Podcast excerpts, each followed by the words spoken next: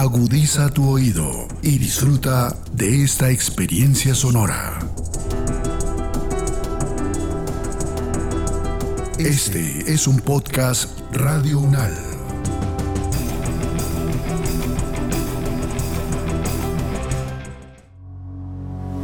Los acontecimientos de actualidad y política internacional que fueron noticia en los últimos siete días, con una visión y análisis desde la academia.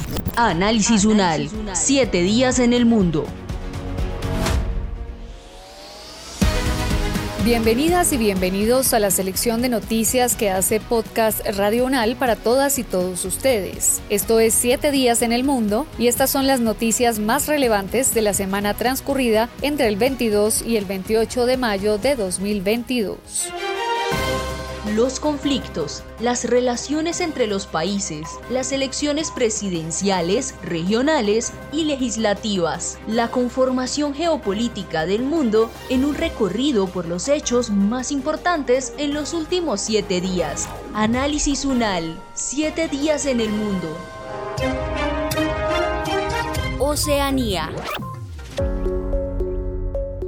El Partido Laborista se impuso en las elecciones de Australia sin alcanzar la mayoría. Desde el año 2013, el país oceánico es gobernado por Scott Morrison, quien ha ejercido ininterrumpidamente como primer ministro. Ahora, con los resultados de las elecciones, la era del oficialismo terminó, dándole paso a la oposición de ese país, encabezada por Anthony Albanese. El análisis es de Elías Eliades, analista político internacional, ex diplomático y docente universitario. Profesor, Elías, su opinión, su balance sobre lo que fue esta jornada electoral en Australia. Bueno, se demoró mucho la llegada del eh, Partido Laborista al poder y empezamos a hablar del líder, del nuevo primer ministro, Anthony Albanese. ¿Quién es el líder del Partido Laborista? Tiene 59 años, es de izquierda, defensor de la comunidad LGBT para los no reconocen las siglas, es la sigla compuesta por las iniciales de las palabras lesbianas, gays, bisexuales y trans, significando travestis, transexuales y transgéneros. Y es apasionado del rugby, el deporte más importante para los australianos. Aboga por un sistema de salud gratuito por dar más voz a los pueblos indígenas, rechaza a cualquier solicitante de asilo que llegue en barco y considera que China es la principal amenaza para su país. Ha puesto fin casi a una década del gobierno conservador, ganando en las urnas en la coalición liberal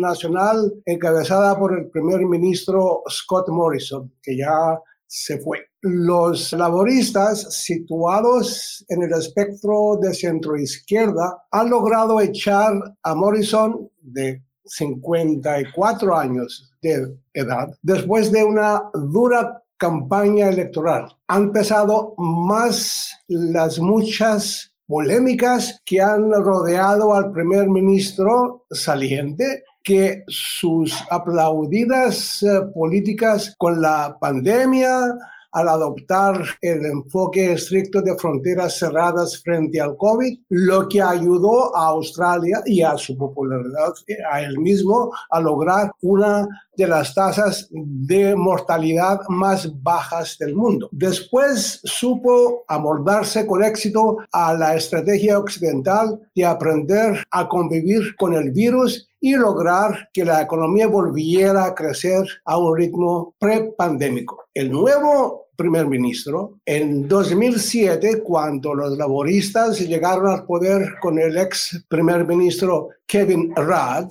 albanese en esa época, se convirtió en ministro de Infraestructura y Transporte. En la breve segunda etapa de RAD, en 2013, Albanese fue ascendido a viceprimer ministro. Durante la última legislatura, cuando él estaba al frente de la oposición, se comprometió a celebrar un referéndum sobre la consagración en la constitución de una voz indígena en el Parlamento, un organismo asesor que daría a los aborígenes e isleños del estrecho de Torres que separa a Australia de la isla de Nueva Guinea un papel en la fórmula de las políticas que los afectan. Ahora, lo que es uno de los problemas más graves de Australia es la política migratoria. Pero a pesar de las promesas de Albanese, por eso me parece las promesas de ejecutar un liderazgo más social, muchos analistas sostienen que continuará las duras políticas migratorias de sus antecedores. El gobierno australiano lleva desde 2013 trasladando a refugiados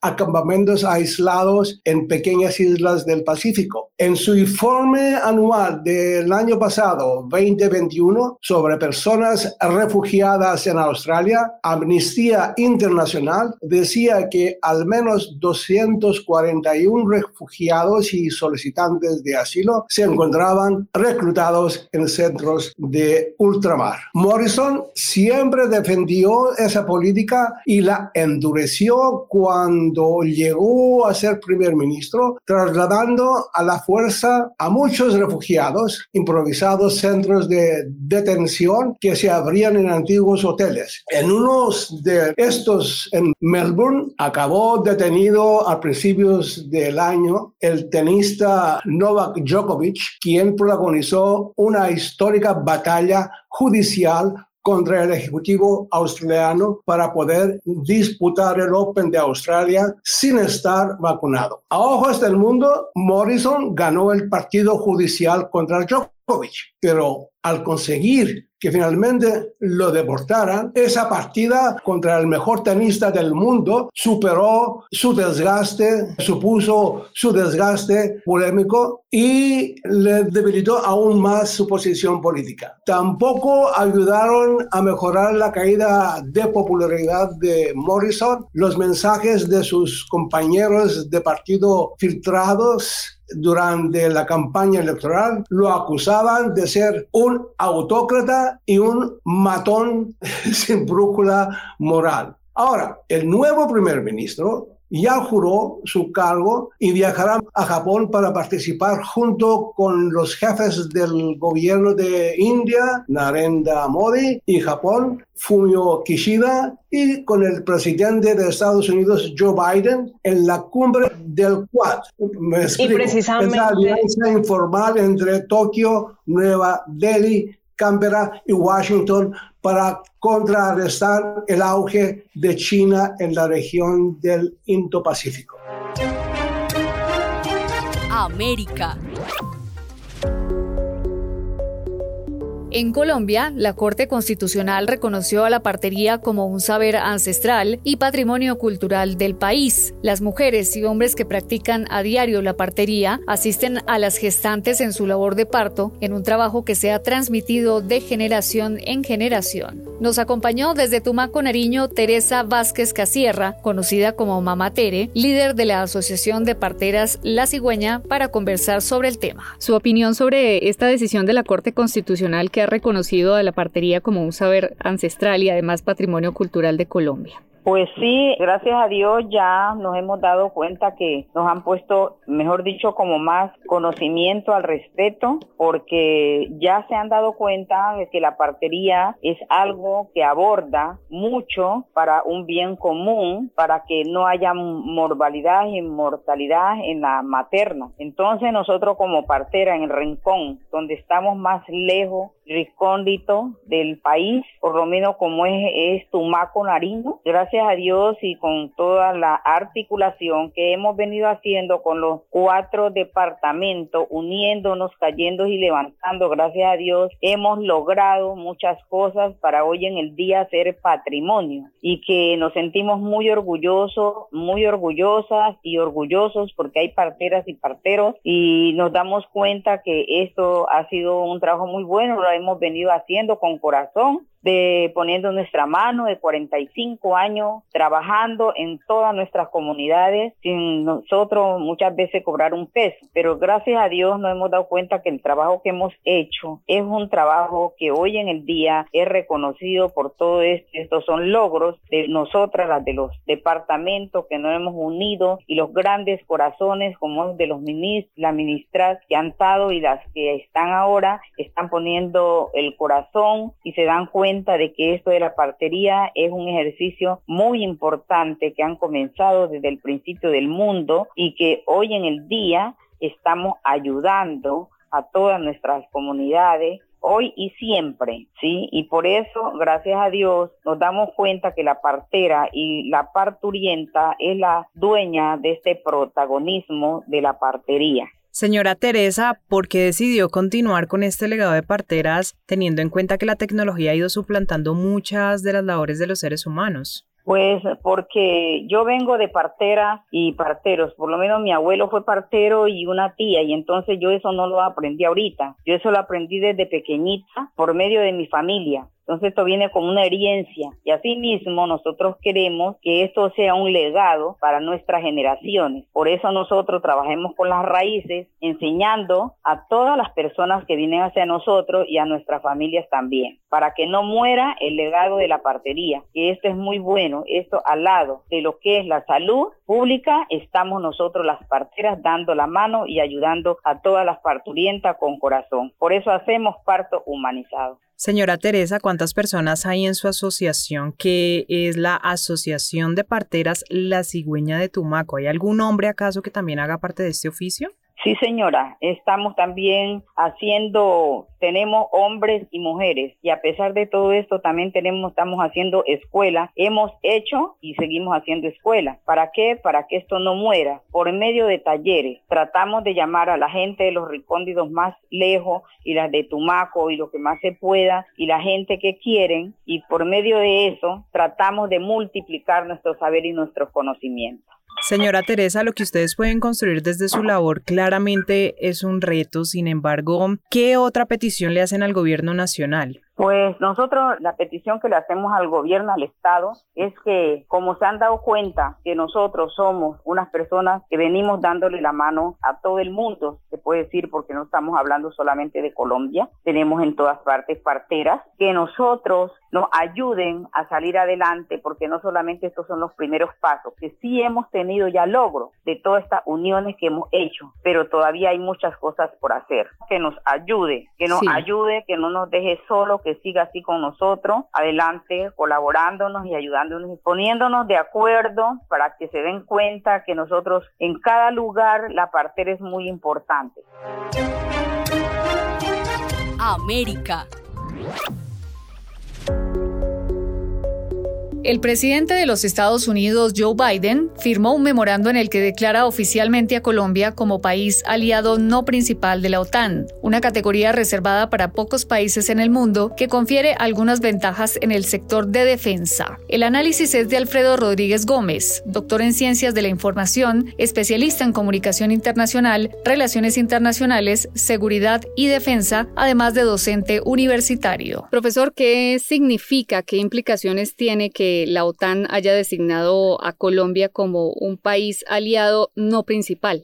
Bueno, es un avance más, recordemos, además creo que estaba en Bogotá cuando el presidente de la República, para las elecciones eh, presidenciales anteriores, cuando el presidente de la República, que nos recibió una mañana, se iba inmediatamente esa tarde para ratificar su entrada como socio global. Socio global, socio prioritario no perteneciente a la OTAN, son algunos de los eufemismos que se utilizan en, en el ámbito de las relaciones internacionales para designar a un país amigo, muy amigo, con el que a partir de ese momento se van a incrementar las relaciones de amistad más todavía y en el ámbito de la defensa, la cooperación militar, pues se va a compartir muchas cosas, técnicas, tácticas, maniobras, colaboración en todo tipo, formación en todos los sentidos, es decir, que se le abren las puertas a los oficiales de los ejércitos colombianos a pues ir, por ejemplo, al Colegio de Defensa de, la OTAN o a cualquier otro lugar de formación o incluso a colaborar físicamente de una forma práctica y como trabajo para conocer nuestras tácticas y nuestros procedimientos y nuestras estrategias. ¿no? Así que bueno, a pesar de que es un nombre, un nombre más, tiene un cierto calado, es decir, es como decir a una persona, oye, somos amigos de verdad, ¿no? pues algo así. Profesor Rodríguez, ¿cuáles son los beneficios específicos que puede tener Colombia con este nuevo estatus? ¿Serían solo bélicos? ¿Tienen posibilidad de acceder a unos excedentes que Estados Unidos les puede ofrecer o también hacer acciones militares conjuntas? ¿Son solo esos los beneficios o hay otra clase de privilegios por hacer parte de este grupo? Bueno, la Alianza Atlántica es una organización defensiva, es una organización civil, pero de un fuerte componente militar. Es decir, que básicamente los beneficios tienen que ser de carácter militar, con todo lo que ello significa, ¿eh? que no es poco. Es decir, que los beneficios se circunscriben o se basan en el acceso privilegiado a la industria de defensa de la OTAN, sobre todo la estadounidense. Hay que recordar que Estados Unidos es la base fundamental de la OTAN y que su tecnología es la más puntera de todas, ¿no? Así que acceso privilegiado a la industria de defensa OTAN, pero sobre todo estadounidense, intercambios militares conjuntos de todo tipo, entrenamientos con los países aliados y acceso a financiación militar, entre otros beneficios. Yo entiendo que son de carácter militar. ¿Qué pasa? Que el hecho de pertenecer a una alianza transnacional o internacional implica que los acuerdos políticos se hacen mucho más fáciles casi siempre, con lo cual por la vía política también habrá algún tipo de beneficio, pero eso no está escrito en ningún sitio. Eso es lo que se consigue posteriormente con la práctica y con el día a día. Profesor, le quiero preguntar también sobre, ¿hay alguna obligación le recaen a Colombia o a cualquier país que tiene este estatus como aliado no miembro de la OTAN? ¿Le genera esto alguna obligación a estos países, en este caso particular a Colombia?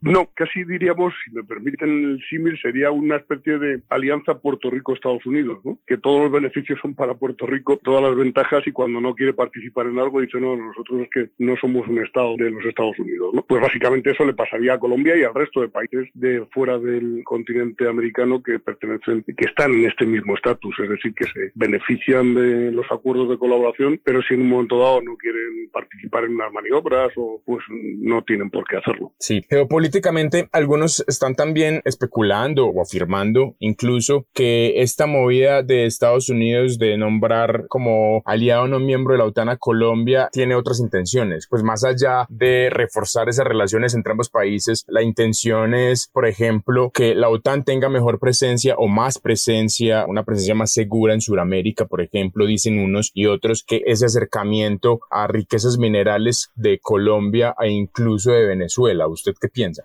Bueno, que yo sería un poco escéptico en, eso, teniendo en cuenta una cosa, esto es la real política, es decir, que no, vivimos en un mundo ideal o idealista, sino que vivimos en un mundo real en el que las relaciones se fomentan por algo. Y en, en el ámbito de la política exterior no hay amigos, hay intereses. Es decir, Estados Unidos, y recuerdo que Estados Unidos por sí solo no puede invitar a Colombia a nada, tiene que ser la Alianza Atlántica en su conjunto. Estados Unidos como cabeza visible de la Alianza Atlántica y el resto de los países quieren tener evidentemente a un aliado en un continente en el que no hay nadie específicamente hablando. Pero sinceramente, y al menos de momento, no veo que en ello haya intención de acceder a ningún tipo de recurso colombiano y mucho menos venezolano, porque Venezuela sí es un país que está absolutamente en contra de la Alianza Atlántica. Profesor Rodríguez, aquí en Colombia, en algunos espacios, instituciones públicas, hay una figura de contratación que es de libre nombramiento y remoción. Y eso quiere decir que pues a usted lo nombran y en cualquier momento también lo pueden remover de su cargo. Claro. ¿Podría pasar más o menos con Colombia esto? Es decir, en cualquier momento también podría perder ese estatus Colombia o cualquier otro país aliado no oficial de la OTAN. ¿Eso puede suceder? ¿O cuánto tiempo dura ese nombramiento? Bueno, el nombramiento dura hasta que una de las dos partes quieran. ¿Quién es la parte que generalmente no quiere? La otra, es decir, la Alianza Atlántica, cuando hace un, ofre un ofrecimiento de ven, acércate a nosotros y sé amigo, lo hace con una voluntad duradera. ¿Puede ocurrir que eso se convierta en algo circunstancial nada más? No, salvo que, por ejemplo, que estas próximas elecciones presidenciales dieran un resultado en el que el nuevo presidente no quisiera mantener ese estatus y entonces se podría separar sin ninguna duda. Pero por parte parte de la alianza no conozco a ningún país que haya entrado con ese estatus, salvo Rusia, que cuando pertenecía a la Asociación para la Paz, recuerdo yo organicé la reunión de ministros de defensa de la OTAN de Sevilla de hace ya unos cuantos años en España y recuerdo que estaba el diálogo del Mediterráneo, que estaba Rusia, que estaba Ucrania en esas reuniones, no en todas las reuniones, pero sí formaron parte de un buen grueso de reuniones y sin embargo Rusia al final pues eh, eran otros tiempos evidentemente, se ha querido separar de, la Alianza Atlántica de una forma definitiva, probablemente por culpa de los dos. Es decir, en conclusión, eh, la Alianza Atlántica no creo que tenga ninguna vocación de expulsar a ningún país de su seno, excepto que las circunstancias políticas aconsejasen lo contrario y generalmente por parte del otro país, no por parte de la Alianza. África. El canciller de Alemania, Olaf Scholz, visitó África donde realizó una gira oficial por varios países como Senegal, Níger y Sudáfrica. Hasta el momento, Alemania no había reconocido el potencial de África porque ha recibido gas y petróleo de Rusia. Sin embargo, la situación ha cambiado y esta es una de las razones por las que el gobierno alemán está decidido a impulsar su cooperación con África. El análisis es de Rafael Antonio Díaz, magíster en Historia de África subsahariana y doctor en Historia del Colegio de México, profesor del Departamento de Historia de la Universidad Javeriana y de la Universidad Nacional de Colombia. Profesor, este acercamiento del canciller alemán a estos países africanos, podríamos decirlo, por supuesto que en el marco del, conflicto de Europa del Este es estratégico, pero no es una relación nueva. ¿Usted podría hablarnos, por favor, profe, de lo que ha sido esta relación Alemania-África? Sí, como tú dices, la historia de las relaciones entre África y Alemania provienen desde la década de 1870 aproximadamente del siglo XIX. Justamente en 1884 y 1885 Berlín fue la sede de un congreso llamado así el Congreso de Berlín en donde las potencias europeas se repartieron el continente africano sin conocerlo suficientemente sino con un conocimiento digamos necesario y estratégico. Aunque Alemania tenía un proyecto mucho más ambicioso de controlar territorios africanos. El ajedrez político imperial no lo permitió, entonces Alemania terminó por controlar y por administrar fundamentalmente cuatro territorios en África como fueron Togo y Camerún en el África Occidental. Y lo que hoy es Namibia, conocido entonces como el África Sur Occidental, lo que hoy es Namibia. Y finalmente lo que entonces se denominaba como Tanganyika o Tanzania, también conocida como el África Alemana Oriental. Allí en estos países o en estas colonias, Alemania desarrolló procesos de, de colonización, de extracción de recursos naturales, el apoyo a colonos que se hicieron de tierras que fueron expropiadas a los africanos, a los Nama y a los Herero en Namibia. Y pues en esta relación, pues es muy triste recordar que Alemania produjo sendos genocidios, tanto en Namibia, particularmente en Namibia contra la población en Namayerero y en Tanzania contra distintas poblaciones autóctonas, producto de la rebelión de grupos africanos contra la dominación alemana. También sectores de la sociedad alemana tienen relaciones y contactos con grupos de la, de la población blanca surafricana. Y en general, pues eh, Alemania ha tratado a lo largo del siglo XX de desarrollar inversiones y empresas en distintos países africanos, particularmente, aunque no únicamente en Sudáfrica. Con Sudáfrica no tengo ahorita el dato, pero son varios, varios millones de dólares lo que refleja la, balanza comercial entre Alemania y África, o en este caso Sudáfrica.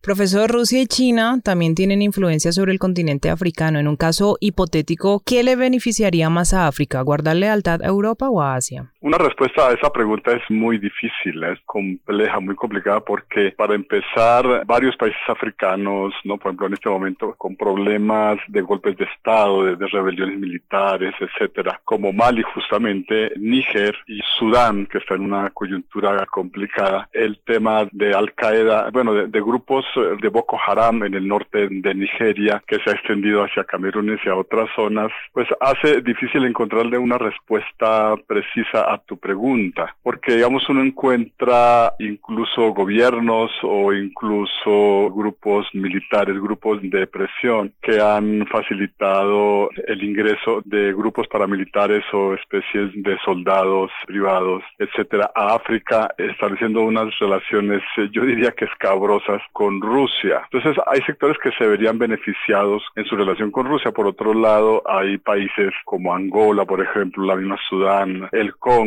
que han encontrado en China un aliado estratégico para el desarrollo de infraestructura y, de otras obras a cambio de entregarle a China petróleo y otros recursos eh, naturales estratégicos. Entonces tenemos a Rusia, tenemos a China, tenemos unas relaciones difíciles con grupos de algunos gobiernos, de algunos sectores, de algunos grupos armados con grupos eh, radicales islámicos. Y por otro lado, y esa es la coyuntura, digamos, precisa de esta noticia del viaje del, del canciller alemán a África, es que estaremos asistiendo a un reposicionamiento de fuerzas y de ejércitos de intervención en África, como es el caso de, de Níger, retiradas las fuerzas francesas de Mali, Níger parece se convierte en una posibilidad de una nueva base militar para el manejo de estos, de estos conflictos. Entonces, a Sudáfrica le conviene una relación o reforzar la relación con países europeos como en este caso Alemania, porque Sudáfrica y también algunos otros países africanos como quizás Kenia tienen una dependencia más o menos importante del carbón, por ejemplo, pero igual también en el contexto de la guerra, de la invasión rusa a Ucrania, pues Europa y varios países europeos están experimentando una especie de crisis energética y África pues está convirtiendo en una alternativa fundamental para paliar esta crisis energética. Profesor Rafael Antonio, usted al inicio de la entrevista nos hablaba de una cifra y esa cifra corresponde a 20.300 millones de euros que indican que Sudáfrica es el país socio más importante de Alemania en África. Profesor, por último, este año Alemania preside la cumbre del G7 y aquí los invitados de honor serán Senegal y Sudáfrica. ¿Es la primera ocasión en que se invita a países africanos a participar de este evento? No tengo el dato, pero de lo que yo he recorrido en la historia de África y en enseñar el continente africano, la verdad no tengo información que alguna vez posiblemente me equivoque, que alguna vez algún país africano haya sido invitado pues a este grupo de países que es pues que es un grupo que domina, manifiesta dominación y hegemonía de naturaleza global. No estoy muy seguro de mi respuesta, pero independientemente de que sea la primera vez o no, creo que sí es la primera vez, no estoy seguro, voy a hacer la tarea al respecto, pero sí es muy significativo, muy muy significativo que Senegal y Sudáfrica sean países invitados a la reunión de G7, aunque realmente puede parecer una invitación, podría parecer para algunos críticos una invitación más solemne y simbólica que más formal, realmente más convencional que real, buscando pues reforzar estas estrategias, estas alianzas con algunos países africanos, sobre todo para tratar de, no sé si de resolver, pero sí de menguar la crisis energética que atraviesan distintos países, particularmente Alemania, Francia, pero particularmente Alemania respecto de insumos energéticos que tienen que ver con el petróleo, con el gas. Entonces, por eso, en ese sentido, Senegal es, es importante. Entonces, si es la primera vez, es una invitación muy estratégica, muy convencional, muy simbólica, que tiene como esa razón de ser y es echar mano, digamos, de los recursos energéticos africanos para enfrentar la, la crisis energética europea. América.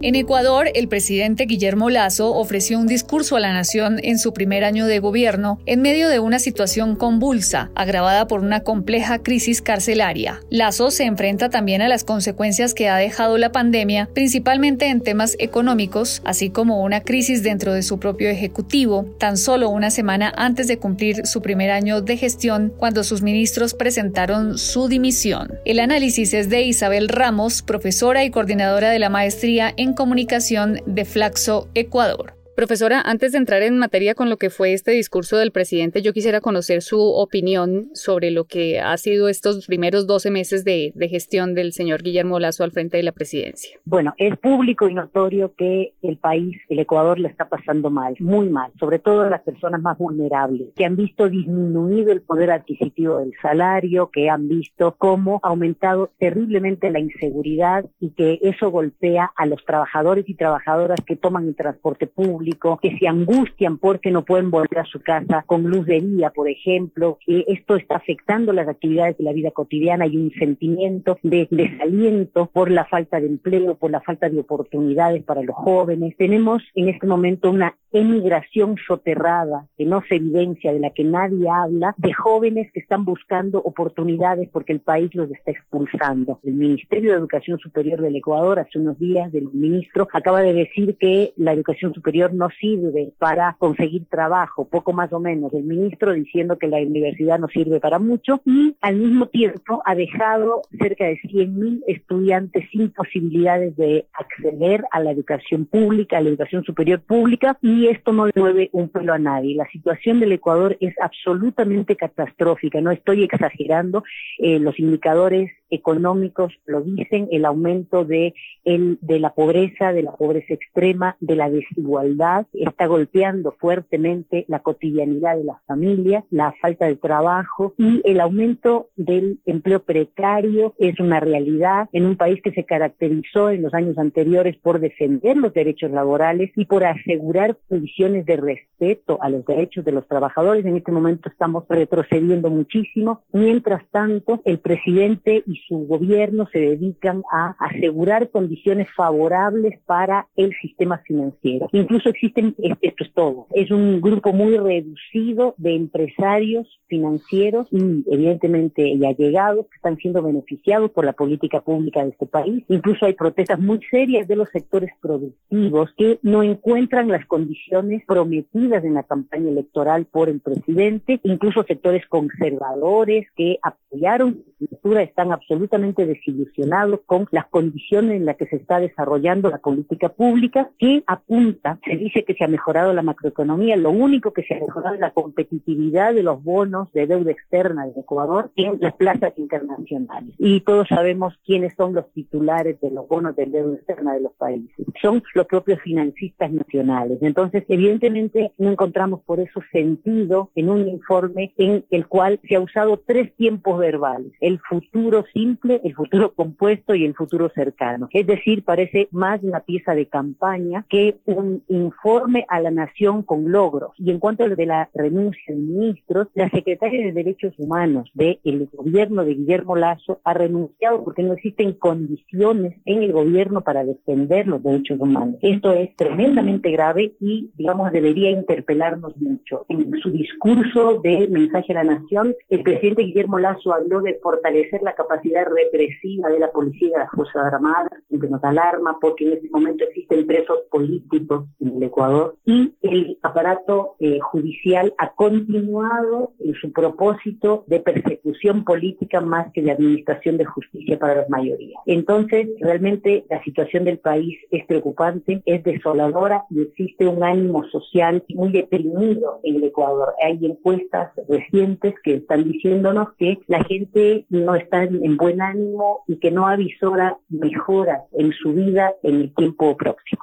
Profesora Isabel, y de esas causas en los desaciertos de Guillermo Lazo, podría ser que desde la Asamblea Nacional de Ecuador, que está integrada en su mayoría por opositores y que no están de acuerdo, por supuesto, con los planes del gobierno, es que no lo dejan gobernar por esa pugna de poderes que existen? Bueno, eso es lo que dicen los partidarios del presidente, pero se han olvidado de mencionar, porque los ecuatorianos lo sabemos, que existe, además de la sanción de leyes y de normas, existe algo que se llama política pública, de lo cual está encargado el Ejecutivo y para eso tiene o debería tener equipos especializados. Esto no es un fracaso, no es que el gobierno no esté pudiendo gobernar, está gobernando para el capital especulativo y en eso está siendo sumamente exitoso, porque está consiguiendo que la política pública se vuelque en favor de un sector de la economía concentrada y está desatendiendo el resto, pero a mí me parece que esto no es un accidente, esto no es una improvisación, esto no es una casualidad. Me parece en algún momento, en los años 70, el periodista Rodolfo Walsh, desaparecido por la dictadura argentina, hablaba de los genocidios por planificación. En este momento hay gente que pasa hambre, hay gente que está muriendo por hechos violentos. Imagínense que en el primer cuatrimestre del año 2022 hay 1.200 muertes violentas en el país, es decir, la totalidad de las muertes por esa causa que se produjeron en el año 2020. Esto es aterrador, pero no es casualidad. Profesora, ¿cómo se han visto involucrados los intereses del presidente en su rol como mandatario y como dueño de empresas, por ejemplo, el Banco de Guayaquil? Durante este primer año de gobierno, ¿se han visto involucrados esos intereses que expongan sus negocios personales? Desafortunadamente, o sea, esto es una realidad de los hechos. Desafortunadamente existe un fortísimo blindaje político y mediático a todo lo que haga el, gobierno de Guillermo Lazo. Así es muy difícil. En este momento se está empezando a fracturar una alianza con los sectores de élite y, están apareciendo ciertas voces críticas en los medios de comunicación. Pero durante todo este tiempo, la sanción de un paquetazo económico que golpea a la clase media con la reforma de la ley tributaria es una muestra de ello.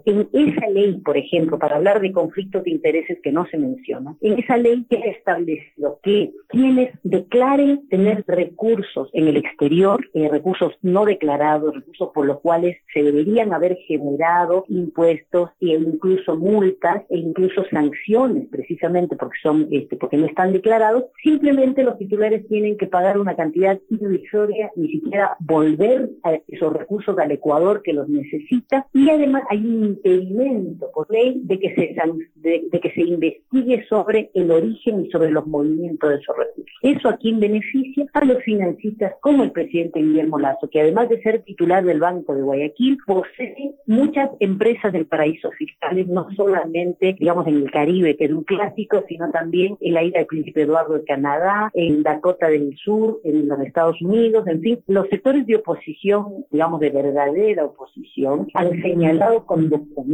estos conflictos de interés. No puede administrar la economía de un país quien además representa o posee justamente la titularidad de los papeles de deuda externa. Es decir, que les conviene a esos sectores apostar en contra del país precisamente para mejor cobrar sus papeles que han adquirido en los mercados internacionales. Esta es la situación y cuando escuchamos decir que se ha puesto la casa en orden, sabemos la casa de quién y cuando se dice que están haciendo un buen manejo macroeconómico, sabemos el beneficio de quién.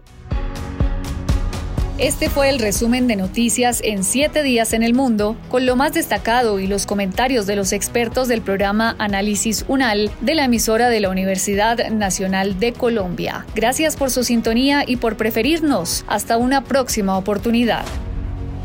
Los acontecimientos de actualidad y política internacional que fueron noticia en los últimos siete días con una visión y análisis desde la academia. Análisis UNAL, siete días en el mundo.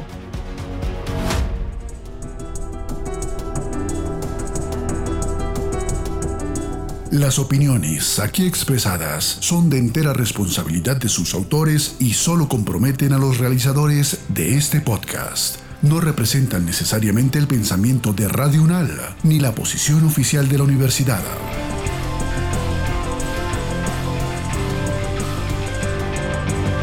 Este y otros podcasts en nuestro sitio web podcastradio.unal.edu.co. Síguenos en nuestras redes sociales. Nos encuentras como Podcast Radio UNAL, Universidad Nacional de Colombia, Proyecto Cultural, Científico y Colectivo de Nación.